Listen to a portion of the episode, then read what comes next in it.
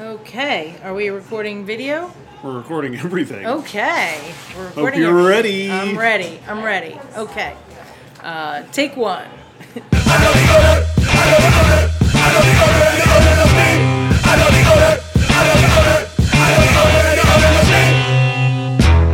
Hello and welcome to I Know the Owner, a podcast where bar people talk bar stuff. I'm Charlene Wellington, the Yep. owner and host of I Know the Owner, and this is my guest, Stuart Wellington, and this is our premiere episode of I Know the Owner. Uh, well, you call it a pilot. This is the pilot. This Or is a the pilot. premiere, it this is doesn't the matter. premiere. It's the pilot. This is the uh, the grand opening. We Yep. call it a grand opening. Now- a soft opening. Yeah, we do call it a soft We opening call it a here soft in the bar opening world. here in the bar world So you, for friends and family. yeah, exactly. This is our friends and family episode. Yes, Um, now you mentioned me. Uh, I'm your guest tonight. you're my guest. My name's Stuart Wellington. I'm Yes. a bartender, a bar owner, and a podcaster. I'm also your husband. My husband. That's that explains the last name thing. I mean, at one point you, I was your bar back as well, but I guess we can talk about that later. That's private stuff. so. Uh, what is this podcast about, Charlene? so this is a podcast about the lives of people in the bar industry. Uh-huh. So it's not about um, how to make a perfect cocktail. It's not about, oh, I gotta look at my notes, what it's not about. This is not a place to learn how to open a bar. Yeah.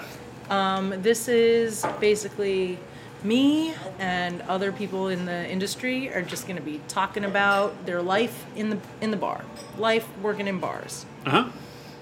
Um, now, how long have you been a bartender? Oh boy. Um, I'm gonna say since I was 18, and uh, leave it at that. since crazy. I was 18 in a day, Were you wait? Were you legally allowed to drink when you? I was not legally allowed to drink. I was legally allowed to work, but I wasn't legally allowed to drink. What is this like? I was about to say what is this England, but I think like I feel like in England they they have like young kids working in bars, but I, they're Um. probably I feel like you're allowed to drink as soon as you're born in England or something. In England, That's yeah. not yeah. That's not your that's not that's your. not my forte. that's not my forte. The the drinking age in England. Now, why uh, why did you want to start a podcast about this? Um, that's a good question. For the money, obviously. no, I mean, not that's. for the money. I think that's No. kind of part of the ethos. No, um, I think there are a lot of podcasts out there that talk about you know cocktails and stuff like that, and Uh-huh. that's not the bar world to me. To me, um, a bar is more about people than drinks, and a bar is um, kind of the place where you find your family. I feel like a lot of people with rough home lives end up working in bars, and that's kind of where you make your your new family and where you kind of learn how to be in the world. And I wanted to share that with people, and I wanted to um, get other people's perspective. yeah, I've heard the term third place used before. I think that's accurate. Yes, Yeah. I think that's accurate. But I think, I think for the the people, it's a community of people that work there and people that go there, and there are so many different bars, and you find your one, and then you have almost um, what's it called, crisis bonding yeah, like trauma bonding, trauma crisis bonding, Yeah. um, because this business. Those um, I can't. I, I'm not sure if those are technical terms. I don't know. I don't know. It's it's on the internet, so it's some kind of a term. But I feel like in this business, there are such high stakes, and yet the stakes are actually low at the same time, and you feel this huge pressure to get you know get the drinks out fast and make the money and get the job done. Um, yet, like, it's not brain surgery. It's just getting food and drinks to people, but it, it feels really, really important in the moment. And the people that you're with um, kind of survive something with you. Yeah, I mean, I think uh, Anthony Bourdain talked about it in his first book. You know, Tony B.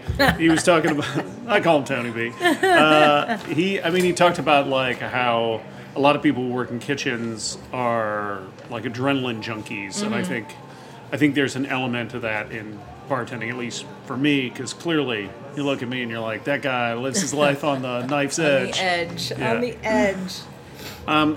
So we're recording this episode in our bar Hinterlands, um, Yeah. and we're recording it while the bar's open. Now this isn't a normal night's business; it's a Friday night. Um, it isn't a It's not a normal night's business because there's a pandemic. yeah. So on a Friday night, this place would be jam packed with people squeezed together. And now there are, I'm going to turn around and take a look. There are three people inside and one bartender looking at his phone. Socially distanced. We are inside. socially. Oh, and I should add that it might be jarring for you to see us in a public place without a mask on, but we are keeping our distance from any people that come in. I assure you, we are following all the protocols, and we are keeping everyone safe. Um, but I didn't want to do a podcast with a mask over my face, so you couldn't hear me. Yeah, and then and I mean I can't cover this punim for this sort of thing. so, uh, wh- how would you describe Hinterlands? Hinterlands is one of your one of the three bars that you've opened. Yes. How would you describe it? How would I describe Hinterlands? Yeah, I mean pe- you can see it Um, All obviously. right. Hinterlands is upscale 70s basement meets neighborhood community center. but- okay. Yeah. yeah. a little bit like a rec center. Yeah. Kind of. Um, well, this was this was like I mean, us you- together making a, a place for people to come hang out. yeah, I mean you right? wouldn't you wouldn't really call it like a dive bar. I guess it, like I, I like to describe it as a neighborhood bar. You think that's a accurate? clean dive. A clean dive, yeah. I Um, mean, it has elements of a dive, but um, all of our glasses are clean and our fruit is fresh and Uh-huh. our our juices are actually fresh squeezed. No, we're not a dive. We're not a dive. yeah, you would. You doesn't would, smell You funny. can order a draft beer here as opposed to bottles only. Yes. Um, the the bathrooms are clean. Uh, you Mm-hmm. can sit on the toilet seat for for well into like Uh-huh. the third or fourth hour that we're open. So Yeah, that's pretty yeah. that's pretty cool. You can you can do cocaine off of the back of the toilet seat. It's that no, clean. you oh cannot. wait, you can't do that. My cannot. mistake. No, and we frown upon that. Mm-hmm. So again, we're not a dive. That's good. I have notes. You might wonder what I'm looking down at, and you know, this is my first podcast, so I, I made some notes. So if you see me or hear me uh, rustling some papers, I have some notes. I wanted to make sure I got all my topics covered. Yeah, you want and you want to hang a lantern on it. You don't want to hide it. I don't want to hide it. I don't want to hide anything from you, my new listeners. this is this is uh, this is the real deal. Uh huh. So you said you started bartending when you were eighteen. I did. Why did you get a job in a bar when you were eighteen? uh Well, I needed money. huh. Um, I I had a job at a bank when I was 16. okay. um, I don't want that's to a, say that's a pretty exciting job for a It's- it's sixteen year pretty old. Exciting. I worked. Um, I worked in. Uh, I was a file clerk, and then I moved my way up to the collections department, and I answered the phone. Wow, breaking legs. And one day we saw one of those ads in the back of the Village Voice. Uh huh. and my best friend was like, "Hey, let's go to bartending school." Uh-huh. And we went to one of those shitty bartending schools where they teach you how to make drinks with colored water. Do you remember the name? It was either like New York bartending school or ABC bartending school or American bartending school. New York. They're all Those the all same. sound legit. They're yeah. all. They're all. You go. It's good into- to have A in the name too, so it shows Oh, So up it's first. first. in the- yeah, it shows um, up this first. was in long the- before the internet. No, but I mean it shows up first in the yellow pages. Yes, in you the still yellow had yellow pages, yes. right then? Yes, we had Uh-huh. yellow pages, and um, it was like a one-week course, and you memorized all these drinks, and then So was this like gritty '70s New York, this was where you early could just bump 90s. into you could bump This into was Ed like, Koch on the street? You well, you could have Ed Koch was everywhere. You could bump into Ed Koch everywhere. Um, but this was early '90s, like '90, Mm-hmm. and so yeah, we took one of those. Uh, one of those bartending classes where you get like blue water and you get like a list of drink recipes, and then at the end, was this like night school or something? Oh, on the weekends? I don't remember. I think it was at night. Yeah, I think I worked at my bank job during the day and then yeah, and then I I did this class at night and then they promise you job placement. so So you call this hotline, and they give you a list of um, bars that are hiring, and then everybody in the class goes to the same uh, job interview. Uh huh. Yeah.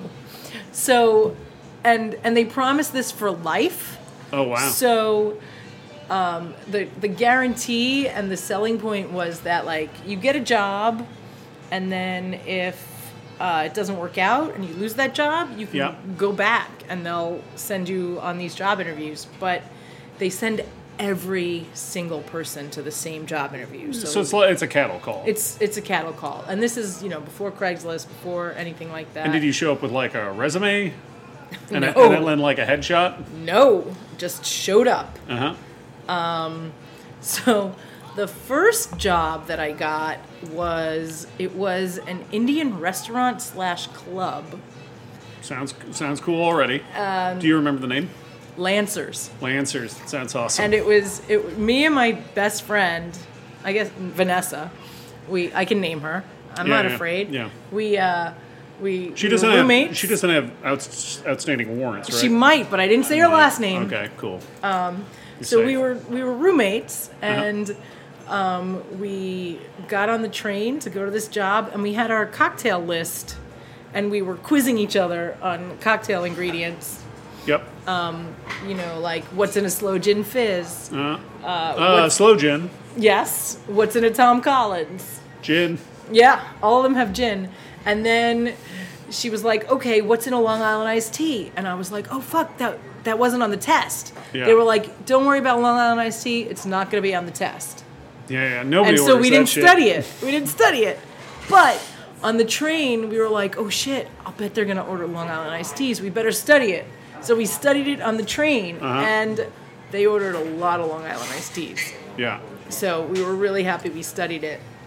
Um, but one of the first things I remember is someone ordered a Tanqueray and tonic.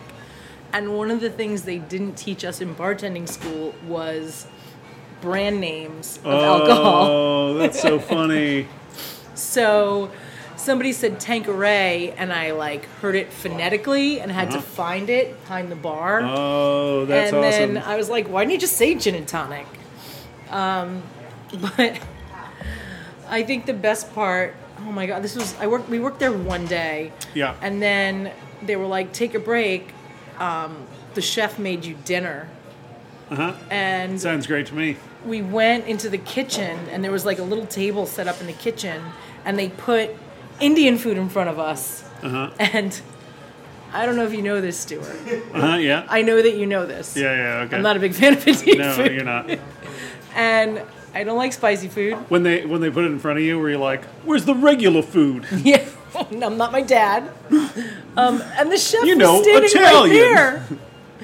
And he was so proud of the food he'd made for us. Uh-huh, yeah. And I had to like like really Take a spoonful of like basmati rice. smiley, eat it, and tr- and it was so spicy, and it was so foreign to me because I had never had Indian food before. I don't even recall what it was.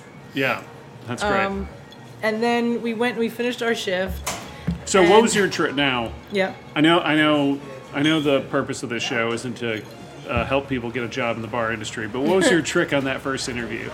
I think my trick was Vanessa got the job and asked if I could come too. Oh, cool. I think that was the trick. on Yeah, I that- mean, have a that teammate. interview. I think that's Yeah. Um, important. I mean, that's that's actually. I feel like that's actually not the worst lesson. Is one of the one of the easiest ways to get a job in this business. I think is to get is know people. Is to know people. Yeah. Yeah. it's it's true. Is it fair? Is it unfair? I can't say, but knowing knowing somebody is the best. I've way. definitely told a person who like moved to the neighborhood who's a bartender who's looking for work.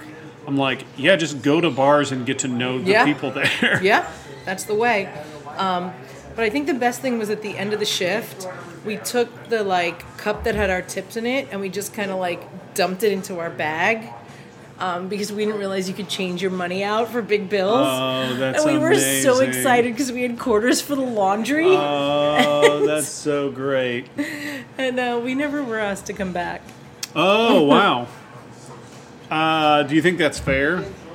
That we were never asked to come back? Yeah. Probably. Yeah. We had no idea what we were doing. That's great. Um, now, how I mean, you've worked in that, so that was a restaurant, right? I guess it was a It restaurant. was a club. restaurant that became a club after hours. So there were like two, three deep. So from there, did you work in a lot of like restaurants as well? Then I got my first real job at it was a bar called Caravas Tavern.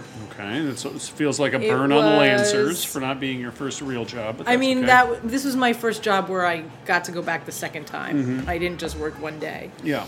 Um, I was hired, you know, with a schedule. Okay. And one side was a bar, and the other side was a Greek restaurant. We've we've like walked by there. It's still there, right? It just like mean, maybe yeah. a year ago stopped being a bar. But it was in the closed West down. Village. It was in the West Village, but Yeah. it was there for like 30 years. Okay. Um, And I got fired from that job eventually. uh-huh. And I Oh, ran I into think I the remember this owner. story. I ran into the owner at an auction where I was buying equipment for my third bar, so that was pretty that was Yeah. pretty exciting. Um, but that was another cattle call. And the trick to that was Yeah. What did you What did you I learn wore from a the first? green lace bodysuit to that job interview, and I got the job. and this was 18 year old Charlene. 18 year old. Yeah. Charlie. Watch out. Lock up your sons. folks. that's a that's a heartbreaker right there. Yeah. Uh, yeah, that's great. And did uh, did you then get Vanessa a job, or did I she did get also Vanessa wear- a job there. Oh, okay. I got her a job, and she ended up working there for like six years, and I, I got fired after a few months. Okay. Uh, Why did I why, get yeah, fired? why do you get fired? Well, I said it was the early 90s. I got fired because my boss went out of town and his parents were in charge. Mm-hmm. Um, and I wore a very cute outfit to work that day, which was purple overall shorts That sounds with awesome. one, only one strap up and one strap down, Yeah, that makes perfect and like sense. a half shirt underneath. sounds great. And um, And how old were these parents? they were old parents. So they, are were- not hip. They were not hip. They were like little old parents. Uh-huh. and they came in and they were like like you look messy put your strap on and i was like no this is the outfit like i can't i, I came out with the one strap i don't Yeah. even think i had the clip Yeah. for the other strap and they fired me So th- was this like peak going to the limelight, Charlene? Were you playing your Yeah. outfit out? yes Okay. yes this was peak So they, so they club kid, Charlene. club kid charlene you could not tell me what to wear this was the Yeah, look you, yeah, you can't dictate. you know the how an outfit. 18 year old feels about their look Yeah, exactly. Um, okay, that's cool. So did you? But that was like a bar bar, and yeah yeah did you? I mean, so you hadn't really learned much about like bar life or bar culture at that point. Um, I learned a little bit. I worked there for like six, eight months. No, but I mean, going in there, did you pick up any? Did you pick up anything? Like, did you? Well, I mean, I I already became friends with all my coworkers, and we would all go out together, and we would drink in the local bars, Mm-hmm. Uh-huh. and we became friends with our customers. Yeah. So that very quickly became my main social life. I would go there on my days off. Um, we would, you know, drink in the bar down the street. I'm kind. Of, I'm mainly. I'm just kind of trying to figure out how you set, like, how you learned, or how you formed your like idea of what a bar is at this Um. point. Like, because it's not like bartending school taught you anything like that. No, bartending school didn't teach me shit. And, like growing up, did you once- hang out in a bar all the time?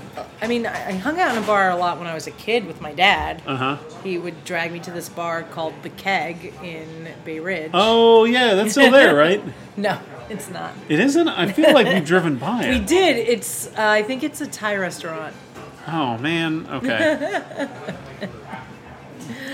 Um. Way of the world. The way of the world. Okay, But, so yeah. so you did hang out in a bar a little bit. a little bit. Yeah. Um, Now, so, but I guess you're saying you learned a little bit about like you mentioned building up regulars, and I feel like that's a big part of it, like interacting with people and so very quickly, I was working a day shift, and some like old men would come in, and they would sit down, and I would kind of like stand in the corner, and I mean Hmm? probably it sounds like the kind of guys that 18 year old Charlene would have a lot in common with.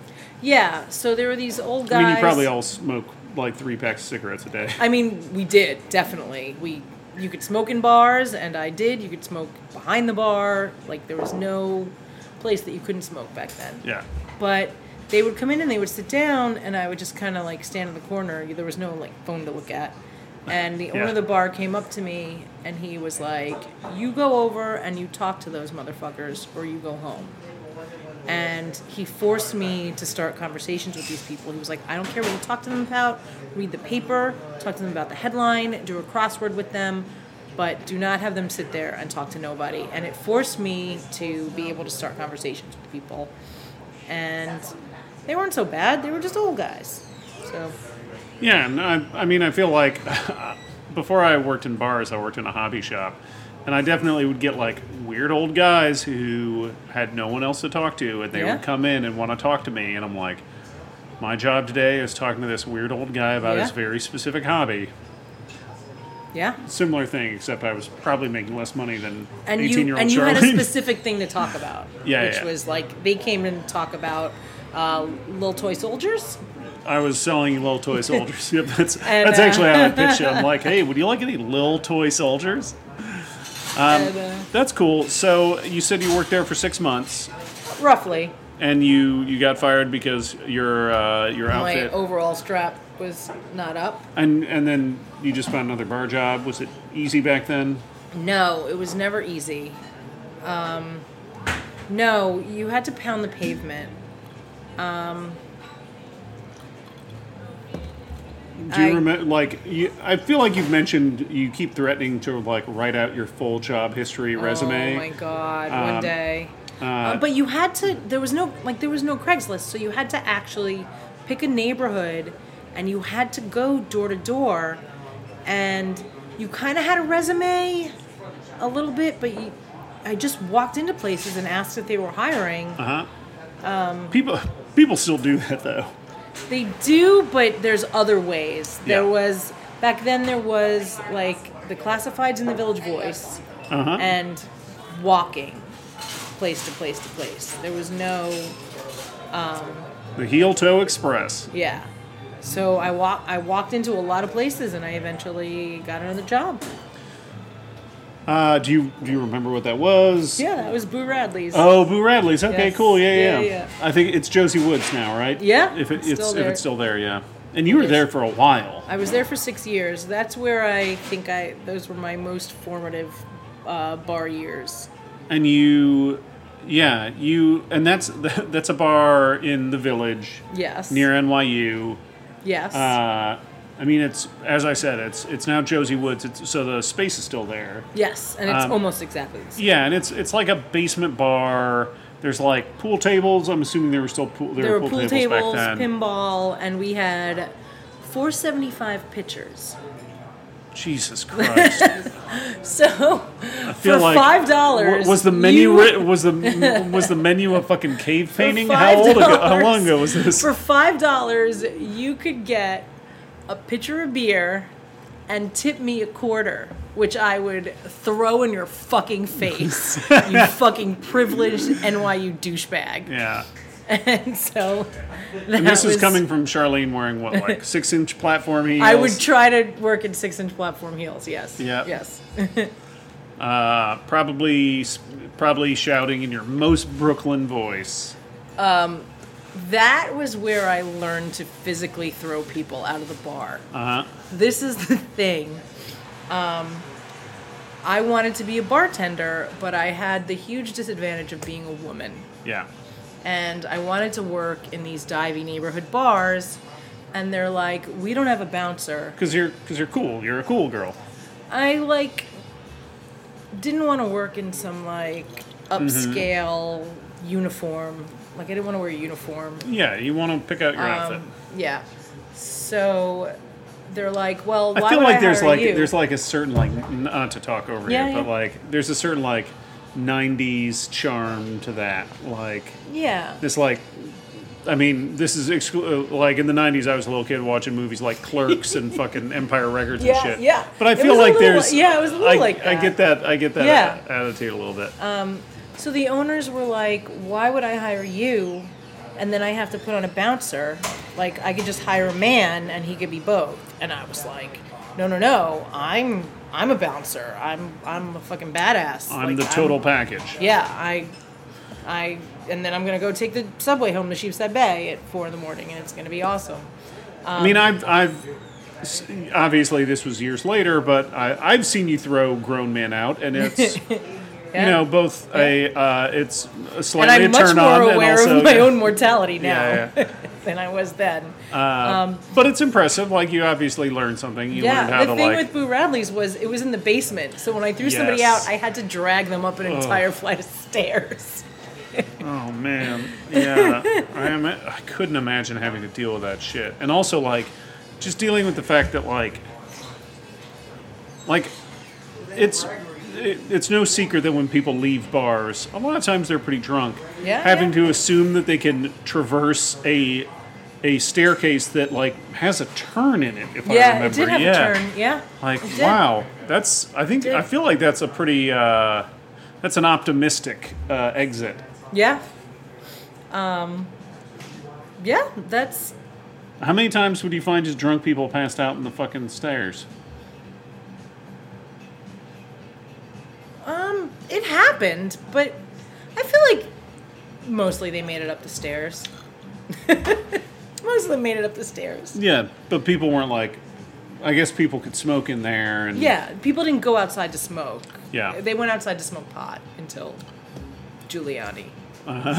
that's an, I think feel like that's for another episode. Yeah, that's a different episode. Okay, uh, so yeah, you were there for a long time. You saw the Cheers finale there. I believe you told me that did. story. Yeah. Um, I'm just checking the time, making sure that we. All right, we're a half hour in. Cool. Um, so, why why do you leave? I mean, did you just keep wor- uh, Did you bounce around other bars? How many bars were you working at at the time? Just the one? Well, I was there for six years. I worked in other places at the same time. Um, I worked in a bar called Alcatraz. Uh huh. That was. I like how you whispered it as if you're worried that somebody's going to come and like grab you. Oh. Um, because I feel like sometimes I feel like I imagined it, because that street is so different now than it was back then. It Where, was where was this? St. Mark's, and Yeah. I want to say Avenue A. It's A or B. I think it's A. Uh huh. um, and it was directly across from Tompkins Square Park. And Tompkins Square Park was a tent city when I worked there. Oh shit. Okay. So, and and then so that was like a little bit more badass than the NYU bar I worked at, but I like felt like those were my more my people than the NYU people. Um, than the like Yeah. Yeah. So, so I got this job there, and there was like um, Hell's Angels chapter around the corner, so we'd get a lot of Hell's Angels in there. And the owner told me that in no uncertain terms am I ever to let anybody use the restroom without purchasing a drink. And it was a constant, constant thing where I would have to. He was like, if you let somebody use the restroom without buying a drink, you're going to be fired immediately and we have cameras and we will know and Wow. that's that that Do not feels like ever a like a strange requirement. Um, because junkies would shoot up in the bathroom right. That makes sense. so now. i would have to jump over the bar and put my body in front of the bathroom and be like no you are not getting like you shall not pass no Yeah. one's getting in here um, and there would like there was a bouncer but he would come in at 10 and i would work a day shift Yeah, and, And- and the bouncer isn't sta- he's stationed at the front door, not the bathroom. Yeah, but he would probably not let somebody in that would shoot up in the bathroom. Oh, Okay, But you know, so the the hours when there's no bouncer, you were the bouncer basically. in a lot of places, Uh, so what was your what was your tra- you just put yourself in? I would just jump over the bar and be like, "No, you can't," and put my body in front of there. Yeah, In the li- in the line of fire, yeah. yeah. Uh, okay, so what it, that place didn't work out. Oh, I don't remember what happened. Yeah. Um. So, did you find it easier to work in multiple bars, or Um. Yeah, it's easier because bar jobs are not secure. You Okay. can get fired at any minute for anything, like wearing your overall strap off, you know, not wearing both overall straps or whatever it is. So I feel like having two bartending jobs is always better than having one. Yeah, was it? But was it difficult to keep straight the like the prices in the different places where it's like a hay penny at one place and a nickel at the other, It's not always easy to keep that straight, Uh-huh. but uh, you know, Or, like, you gotta what do you brands gotta of do. vodka they have. Yeah. Like, no, we we don't have Bacardi Dragonberry here. We have that at my other job. I don't know why I offered it. I feel like back then, Absolute Citron was all the rage. That's it was hilarious. like the new thing. Yeah. oh man, the Yeah. high times. Yeah. Mm. That's was that Zima era or pre or post Zima? Zima came out a few years into my bartending career, and Wow. it was like um, one of those things where if you had ever tasted a Zima, we would make fun of you. Oh, you could never cool. try one. Yeah. It's embarrassing. Yeah, yeah, that would be the sort of thing where you're like, if you got if you got hit by a car or something and you're lying on the pavement, you'd be like, "Don't tell anyone, I drank a Zima. Yeah, yeah, like on your deathbed. Change, put on some clean underpants for me, and t- tell delete You delete my have your, nudes." You're like your port, yeah, your porn friend Yeah. like goes in your fridge and throws out all your Zimas, yeah, and then throws out. They don't delete your porn because it's early '90s. They have to throw out the cassettes. yeah, yeah. Say, throw away those, The- burn the- those the pictures erotic, of me drinking. Burn those erotic novels. yeah, yeah, yeah. Burn those pictures of me drinking a Zima at a party. Oh, that's great. Um, okay, so uh, so I guess we've determined. You, so you mainly were working in the West Village. You Yeah. like you were living in Brooklyn. So did you work in any Yes. Uh. Brooklyn places? Like, did, were there bars in Brooklyn? There were bars in Brooklyn, but it was not cool to work in them. Go on. Um, Feels it like a was stark not contrast cool. to now. It was yeah, it was not cool I mean, to hang not out now, in now, Brooklyn back then. There were a few bars, there were few and far between. They were little neighborhood watering holes. Um, you could get a Coors Light and a shot of whiskey, but you wouldn't really meet anybody interesting. I guess there they. It wasn't a place where women could feel comfortable by themselves. This was back when bars had Um, there like were- two beers on draft. Yes. Um, I, I think that Caravas got a draft system while I was working there. Wow! Did And they like had did John two Tapper's beers. grandfather show up? yes. And then and then Boo Radley's had Bud and Bud Light, Uh-huh. and then they got Bass, Whoa! They got an Bass. import. and and I think Guinness was like, we got like two more beers, Uh huh. and uh, that There was was a big line deal. out the door. There was a line. Yes, yeah, a somebody line was out the holding up door. a, a, a copy of the New York Times, and it Yes. said, "Boo Radley." extra extra. Boo Radley's got Bass. wow. That's great. Um, so you didn't work in Brooklyn. Not at that time. Um, Now, no. now you the bars you own are all in Brooklyn. Yes. How long was it before you started working in Brooklyn? at least 20 years. Jesus. Okay. No, no. I worked in Brooklyn um, in, in, in the middle for, for a short while. I worked in a bar in Sheepshead Bay. Oh, Sheepshead Bay. Now, Yes. Sheepshead Bay, for people who aren't familiar with Brooklyn, is that what somebody would call like a cool hip neighborhood?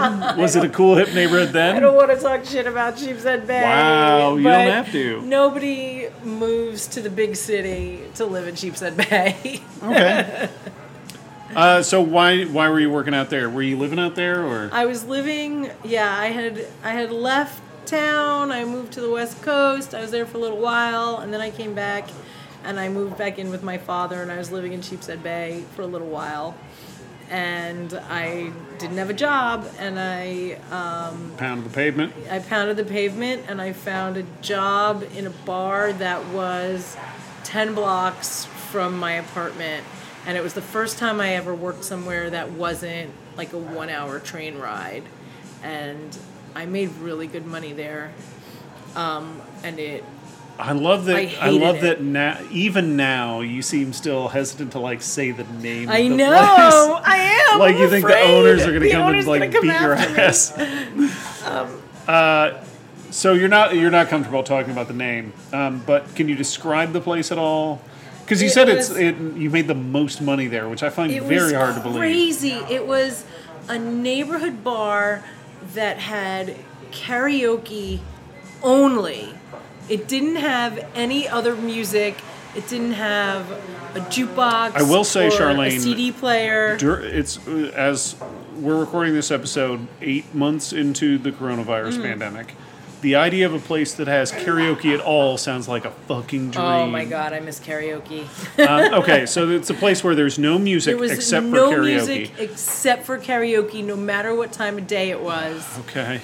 and it was all neighborhood i guess i want to say towny like towny Uh-huh, neighborhood yeah. types um, which sounds really snobbish but i don't know how else to say it and people had their specific songs that they had to sing and if you sang their song like it wasn't cool Yeah. and um, I would have to like halfway through the night, I would have to run into the basement and carry up like four or five cases of Coors Light and restock. And we had um, 65 cent draft beer in a stem glass, That is and wild.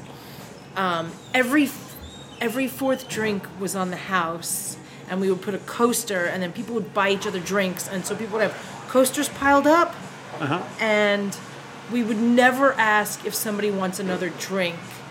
Um, if they finished their drink, we would give them another one and take their money. They would all have their money out in a pile, and um, when their drink was empty, they would put it on the side of their coaster, and then we would just give them a new one. But even if they didn't put it to the side of their coaster, if it was empty, we'd give them a new one. If they didn't want How many another how one, many bartenders would be behind the bar at this point? two. Two. If Okay. they didn't want another one, they had to put their coaster on top of their drink, and that, and then we wouldn't give them another one, and and that was it. I don't think we took credit cards back then. How many did you have any draft lines? yeah, I don't remember what it was, but it was like Bud, Coors, Yeah, yeah. And like, two wells, like- two ice wells, two drink wells. two drink wells, and we ran our asses off, and these fucking neighborhood blue collar guys tipped like you would not believe. I couldn't I couldn't believe how much money I made and it didn't cost me a $30 cab to get home. I could just walk home. So you or- weren't throwing quarters at NYU kids there. I wasn't throwing quarters at NYU kids and And you were in we your what like had to twenties, sing. early twenties? I was I think I was 22. twenty two, okay. We had to sing at least two songs a night otherwise like the customers felt stupid. Okay. Was the reasoning? Okay, so do you did you And- have a go to? Because like you have to keep a mystique about you, I would- guess. I did duets with the customers. oh, I had that one is guy fucking smart. that always wanted to do um, what's that NXS song? I was standing, you were there to world never tear us apart. Never. Wow. Yeah, Mm, okay, and man. we would do that as a duet. I would do "I Got You, Babe." Oh wow! Yeah, that's oh my god. Um, yeah. With some like like old timing. Oh man, that sounds yeah, great. it was awesome, and um, yeah, Man. Yeah, I, I'm starting to I'm starting to picture picture how this worked out. and it had that smell, that like smoke and old beer smell. Yeah. Um. Yeah. The owner always thought we were stealing, and they had um, they had cameras on us, and they had microphones in the bathroom, and this was like you Wait, know, so they could hear like all the f they like could do a hear fart us- tape or something. I don't know why, but they always thought we were stealing, and would always look at us as if like we know that I'm stealing, like Oh, okay. like I know Yeah. you're stealing, and you know you're stealing, and they had. um, like a mannequin's arm on top of the bar with a dollar in it, and Uh-huh. it said like the last one she got caught, as if the last that is crazy. bartender that got caught stealing, this is her arm. Uh huh. And I would be so paranoid.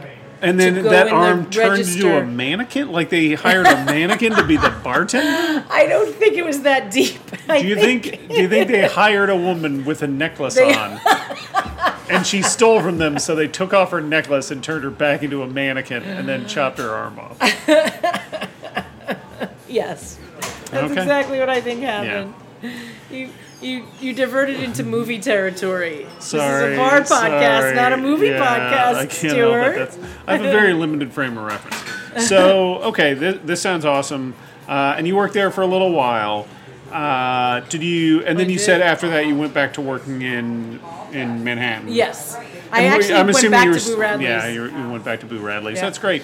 Um, were you there? uh, You were there what, like six, seven years? How Yeah, long? six years. Wow, that's a long time. Now, do you find like what's the shelf life of a bartender at at a like a neighborhood bar or I any mean, bar? It, it kind of depends. I mean, the thing with bartending is your body uh, gives up on you, right? So you can't just do it forever. Yeah, obviously, you can't do it forever, but like, I feel like. Oh, you mean like how long does a bartender stay in a neighborhood bar? Yeah, in one bar. Like, I feel like you probably you want to be there long enough so that you've built built a following, but also you kind of don't want to be there so long that uh, the management That starts you to resent, give. you resent the owner because you're there more than them. Yes. Uh, I mean, I'm going to say six years. Okay. Yeah.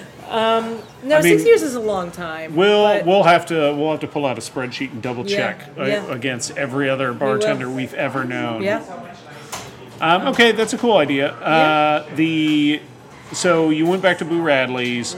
Um, let's talk. Let's talk a little bit about opening a bar. So you own a couple of bars. I What do. what uh, what what brought you from being just like just being a bartender to hey, I want to run one of these myself. Well, um, I worked for a lot of bosses, and I always felt like I could do this better than them. Okay. yeah. Um, I mean, but- I, I know but you pretty also- well, and that's not a huge surprise. but also, I think that while I was bartending, I, I tried a lot of other kinds of jobs, Uh-huh. and they they didn't work for me. I I was not happy working in an office. Yeah. Um, I feel like these are my people. Bar people are my people, and I think that um, I needed to find a way to do that after my body stops being able to uh, support me as a bartender. Yeah. So it was the only, it was the natural progression. But in general, like I would purchase. Yeah, I mean, I think there's a there's a, We have a good. a there's a thing about the service industry where the there's like an immediate like Yeah. you're walking home with money. This is a meritocracy in the purest form. I feel like. Okay. Um, I'll, I'll I could contest parts of that, but I think I think you're right. Like I in, think in, in, in a pure form, maybe not its purest form. But if you are good at your job and good at your job, oh, wow, I'm slurring because I need more drink. Uh-huh. Um, and good at your job means um, not just being like fast and efficient, but also developing the relationship with the right customers in the right way, and to have them come in um, when you need them to come in and spend the money you need them to spend. Yeah. If you're good at your job, you're going to leave with cash in your pocket. Okay. And if you're not good at it, you're just going to do the bare minimum. And I like, I like that. I like that math. so like that. and and you like I, I feel like that and there's also i think there's a little bit of an adrenaline element of Yeah, it of yeah. like you like working hard and then uh, being rewarded for it Yeah. and I, I feel like sometimes people who have spent a bunch of time bartending uh, have trouble maintaining their like lifestyle a little bit when they get a different gig Yeah, because you're used to having cash in your pocket, and having having cash in your pocket means that you don't necessarily need to be a good money manager because you know when you have cash in your pocket you can buy stuff and when you don't have cash in your pocket you can't now were And you that's were you a, like a day shift or a night shift bartender like i was exclusively a night shift bartender when i could be for, for years i Yeah. never wanted to work a day shift i And couldn't was this wake still up early enough was this still 4 a.m.? Yeah, always 4 a.m. Yeah. Um, I couldn't wake up for a noon shift Yeah, until like four years ago. I feel like that's that's something we uh, in in New York. That's a big that was a big part of bar culture is that uh, bars are open till four. yeah, bars are open till 4 a.m. and uh, obviously currently during the pandemic, They are 10 not. um, p.m. Let me tell you, we have to close at 10 p.m. I used to not leave my house by 10 p.m. to go out. It's so crazy.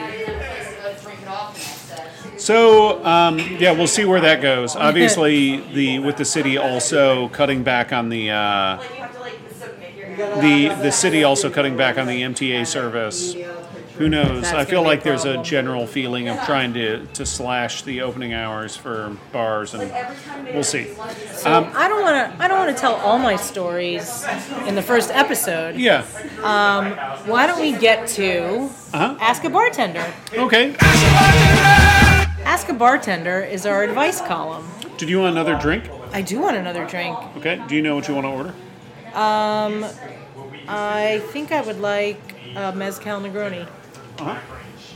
Oh, Never a bartender when you need one. never. Okay. So, ask a bartender. Ask a bartender. That's our advice column.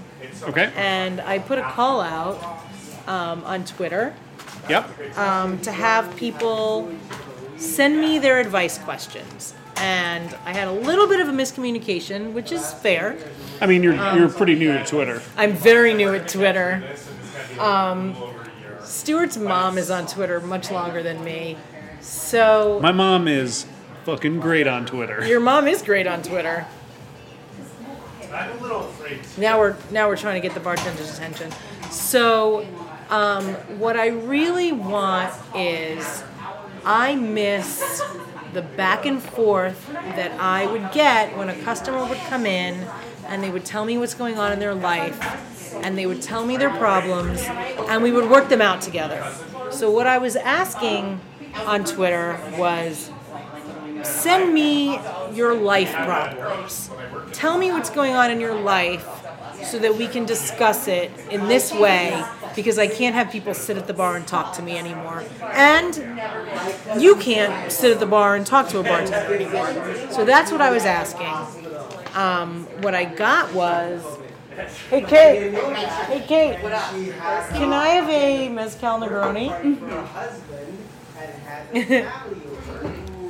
Anyway, what I got was a lot of questions about how to act in a bar, um, which is is not what I want to talk about every week. But I guess I should address it since so many people had questions. By act in a bar, you mean like like eti- like bar etiquette? Bar etiquette. Okay. Yes. Um, so I decided to come up with a few rules of bar etiquette. Um, this is not all of the rules, this is an abridged version. This is what I could think of now. I reserve the right to add to these rules Okay. if uh, but I have I have it written down in my little trusty notes, and I'm going to read them.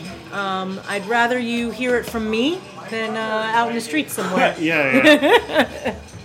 Okay. Rule number one. You ready for these rules? Yeah, yeah. Okay. Rule number one. People that work in bars and restaurants are people. So treat them that way. Don't do anything you would do to get a dog's attention. Don't wave money at them. yeah. Don't whistle, Yeah. knock, or shout.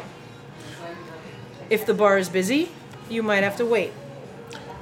Real quick, how Yeah. many how many of those have people done to you? I can't even. It's The whistling is the whistling was the craziest. whistling, waving money. I mean, waving, waving. money, snapping thing- fingers. Snap. Oh, don't let me see you snap a finger. The thing is, and I can't speak for every bartender everywhere, but a good bartender knows that people are waiting and they have a line of people in their heads. They know who got here when. They really do. And they're really good at getting someone at the right and getting someone at the left. And then a regular comes in. Thank you so much. That this wait a minute. This looks gorgeous. Thank you. Look at this. I put my heart and soul. This is very, very fancy. Oh, it tastes terrible. No, I'm just kidding. I'm like, yeah, you just haven't tasted it yet. That's the problem. So the bartender knows who who's here with four people and has a big order, and then sometimes a regular will come in and they'll you know look in one direction and pour a beer and hand it to the regular, and it's just the most efficient way to do it, and that's basically how the bartender does it. So waving your hands around or trying to get their attention is not going to work. If the bar is busy, you might have to wait. Oh, I'm, I'm back on my notes again. Um, this is what you do you put your cash on the bar and you make eye contact. That's it. That's all you do. Yeah. And I said cash because you should always pay cash. If you can't pay cash, but you should, at least tip in cash because there are a lot of ways that the business owner um, basically steals tips from the bartender.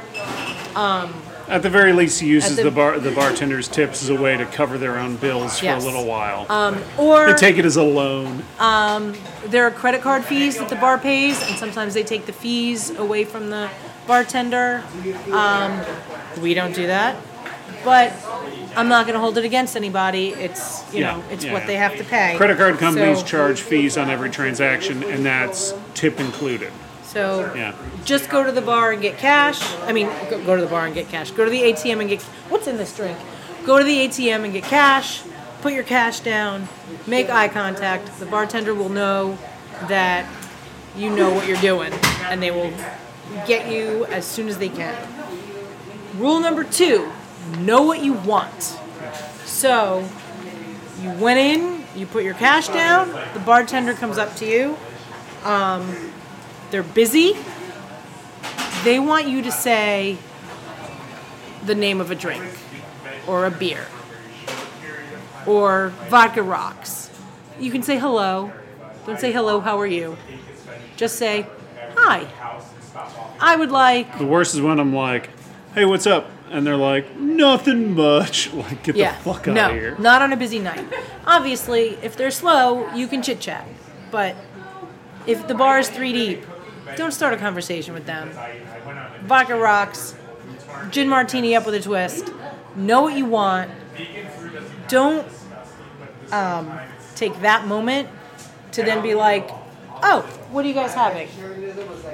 When you get the bartender's Yeah, yeah, if attention, you're with a group. you need if you're with a group, you need to know um, what you want. If there's a menu, you are welcome to order anything off the menu. Don't be like, oh, I don't know what on the menu is a pain in the ass to make. If Uh-huh. it's on the menu, it's fair game. If there's a menu and it's on the menu, Uh-huh. there should be an efficient way for the bartender to make that drink. They make that drink all day long because it's on the menu, Yeah. and they they know they have to make that drink. This is a side note. If you don't see mojito on the menu, Don't- do don't not order order a mojito. They do not have it. Yeah. They do not have mint. Also, if you cannot see a palm tree from where you're standing, Yeah, yeah, don't order a mojito. Um, if you can see a palm tree, yeah. Go nuts. go crazy. Yeah. Order mojito, order pina colada, Yeah. whatever you want. Go crazy. But you have to be able to see a palm tree Yeah. from where you're standing. Um, it's fine to ask, what kind of vodka do you have? It's not fine to say, hmm, what kind of beer do you have if there are 16 beers on the menu? There's a Yeah. menu, look at it. You can even Google the things on the menu if you want to know what's in there. Yeah. But don't don't make them read the, the beer list to you. Yeah, That's- mo- and most most beer taps have handles on them that specifically make a point of making it very clear what beer it is. yes. And if it's a type of place that has so many beers or is such a fancy beer bar that they don't have uh, labeled things on the tap handles, you They should will have them. 100% read the fucking They menu. will have yeah. If you're in a like a beer hall where they have 35 different beers, they're Yeah. gonna have a menu. They're gonna list the ABV. They're gonna tell you what's um, IPA and what's Pilsner and Yeah. what IPA is and what Pilsner what type is of and- hops is in that yeah, garbage? where it's made, all that stuff is gonna be on the menu. Yep. Um, don't ever ask the bartender what do you like to make. Don't ask the bartender what's your favorite drink to make. That's that's not really what the job is. Like you don't say to a carpenter, "Hey, what's your favorite nail to hit?" Like it's just I'm going to ask that next time. I, what's your favorite nail to Yeah. hit? Yeah. I would be really interested to hear what the Yeah. answer is. Um, if you ordered wrong, this is rule three, by the way. If you ordered wrong, it's on you. If you're in a crowded bar and you're like, hey, I wonder what a martini is, and you order one, and then you take a sip and you're like, oh my god, that's just a big glass of vodka. I didn't know that. That's too bad. you're stuck with it. Do you have to drink it? No. But you have to pay for it. I feel like uh, I feel like this is leads into it. You can change you can uh, change this if you want, but if you know the drink you want to order is going to be sweet, you might want to specify that you want it sweet. Hmm. Because I feel like sometimes folks order uh, margaritas or whatever, and it ends up being more bitter than they expect. And uh, maybe it's just here at Hinterlands. I mean, I think our margarita is a little bit more bitter than people might expect because we use all fresh ingredients, Yeah. and a lot of places use mixes, and those mixes are much sweeter, and Yeah. ours is made out of fresh ingredients. Yeah, they, they look like ecto cooler in a plastic. Um, Yeah, plastic but I bottle. might be annoyed if someone's like, "I'd like a margarita. I make it sweet." I might be like, "Hmm," but no, that would. What that if they might- said, make it sweet like you, darling? "Oh boy," what if they said, "Make it nice." make it nice. I feel like that's uh, that's the catchphrase of I Know the Owner podcast. is, Yeah, make it nice. Anytime you order a drink, make sure to ask for them to make it nice. Yeah. Um, so if you ordered a martini and you didn't really know what a martini is and you don't like it, you've learned a valuable lesson. Pay for your drink, tip your bartender, order something else. Um, if you order a martini and I gave you, let's say, a rancid olive in your martini, then you can be like, this is bad, and take it back and give me something else. And that's fair. Um, We don't have any rancid olives here at No, Hinterlands. that's you're not just covering your ass here. Okay. So what's next? Um, order and pay for the whole round. So, after you've politely waited for your bartender's attention and the bartender makes their way to you, that is not the time to ask all your friends what they're having. I said this already. I get I went out of order. Um, this is what you do. This is the order of operations. Okay. You walk into the bar, squeeze into your spot, you turn around, you ask their friend your friends what they're having, you turn back around, you take out enough money to cover that round, Huh? you, a little bit more, you put that on the bar, then you make eye contact with the bartender. Then when the bartender comes over, you say, Let me have two Budweisers, a vodka on the rocks, and a gin martini straight up. Perfect. Boom. The bartender makes the drinks Dream order. takes the money, puts the change down, and then you leave your tip, at least a dollar a drink, probably more, in the spot where the bartender put your change down. A lot of people ask me, how do I know the bartender got the tip? The bartender knows. That is we know exactly where it is. They know. How much it was. how much you left and where you left it. Yeah. That is something you do not need to worry about. Then, if you left a good enough tip, the next time you go to order a drink, Memories of deep they will come to you first. The thing is, if you just ordered a round for all your friends, the next drink should, the next round should be on one of them. So, Um, Yeah. rule five. Rule five. What's a good tip? Oh wow, this is a big one. Yes. So, back in my day, when I first started out Uh-huh. a million years ago, a dollar a drink was fine. yep. Yep. But that's not really People, the case anymore. people would pull out their chain wallet from their zoot suit and Exactly. uh, whip out a cool, crisp Cool one crisp dollar. one dollar bill, and you were like, "Ooh, I'm going to buy so many things with this." Um, that's not the case. If you're ordering a drink that costs sixteen dollars and you leave a dollar on the bar, that's a very bad tip. If your drink is sixteen dollars, your tip should be at least three dollars, but it should really be four. You should think twenty percent and round up. So a sixteen dollar drink. 20% of that is $3.20 Uh-huh. Yeah. round it up to four dollars, Yeah. Um, and that that's that's what you should do. And uh, if you don't have money to tip, then you should drink at home. Yeah, you should drink it. You out. should not go Don't out to a bar and be part of the bar scene if you can't afford to buy a few drinks, buy your friend a drink, leave a tip. That's that's just not the scene for you. Get get a bottle of wine, get a bottle of booze, invite your friends over, drink in your house. Yeah, And When's the last time you rule number six. okay, yeah, you got a sixth rule? Paying cash. I said it Paying before. cash. I'll say it again. If you can, always pay cash. Yeah. And that's Ask a Bartender. Now, for next week, Uh-huh. um, I'd love for you to send me your questions. Um, I think a good way to do it might be Uh-huh. drink a shot of booze, Okay. wait 20 minutes, Uh-huh. drink another shot of booze, Okay. open up E Google, Uh-huh. email me your question. Uh-huh. Think about what issues are going on with your life that you Yes. want a stranger who is oddly professional to help you with.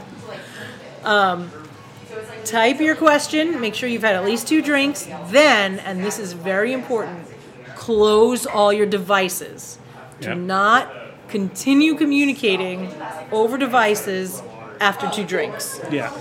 I think that's Fair? I mean that's Fair? that's a, good an rule. important life rule, yeah. It's an important life rule. So that is So that's ask a bartender. that's ask a bartender. Now what do we do? Um, now we promote anything we want to promote.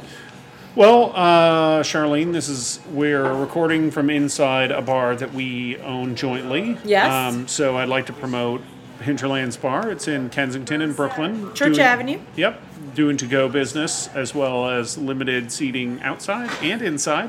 Uh, for how long? Who knows. Um, we also are offering uh, we're offer, we're selling T-shirts and uh, zip-up hoodies online We are uh, email hinterlandsbarmerch at gmail. Um, and then also together we own a bar, Minis Bar in Sunset Park. It's a little baby.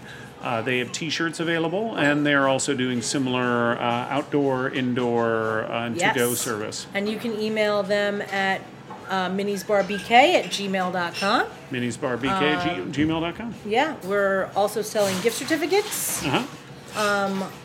You, I guess you can find those on our Facebook page. Yeah, I mean, I wouldn't try and list out that complicated Yeah, URL. it's very complicated. What I would also like to do is, uh, in addition to being a bar owner, I'm a podcaster, so you can check out my podcast, The Flop House. Uh, it is available wherever you find podcasts. It's a comedy show about movies. Uh, yeah, this was fun. Thanks for having me on. Thanks. Um, if you like us, Uh-huh. you can send us a tip. Yeah, At- you're welcome to ask for that. If you like us, you can send us a tip at hinterlandsbar at gmail via Venmo, Uh-huh. and that will go towards keeping the bar open um, during these crazy times. Um, but there's no pressure. You do not have to. You do not have to like us. Um, and also, I just want to say um, if you're not in Brooklyn, support your local businesses, your bars and restaurants as much Yep. as you can. I understand that not everybody is ready to go out and be inside a restaurant, outside a restaurant, get some to go drinks, get a gift certificate. Um, and uh, yeah, this has been uh, I Know the Owner. Um, I'm Charlene Wellington. Uh, and I'm Stuart Wellington. Thanks so much. Thanks. Bye. I know the owner. I know the owner. I know the owner.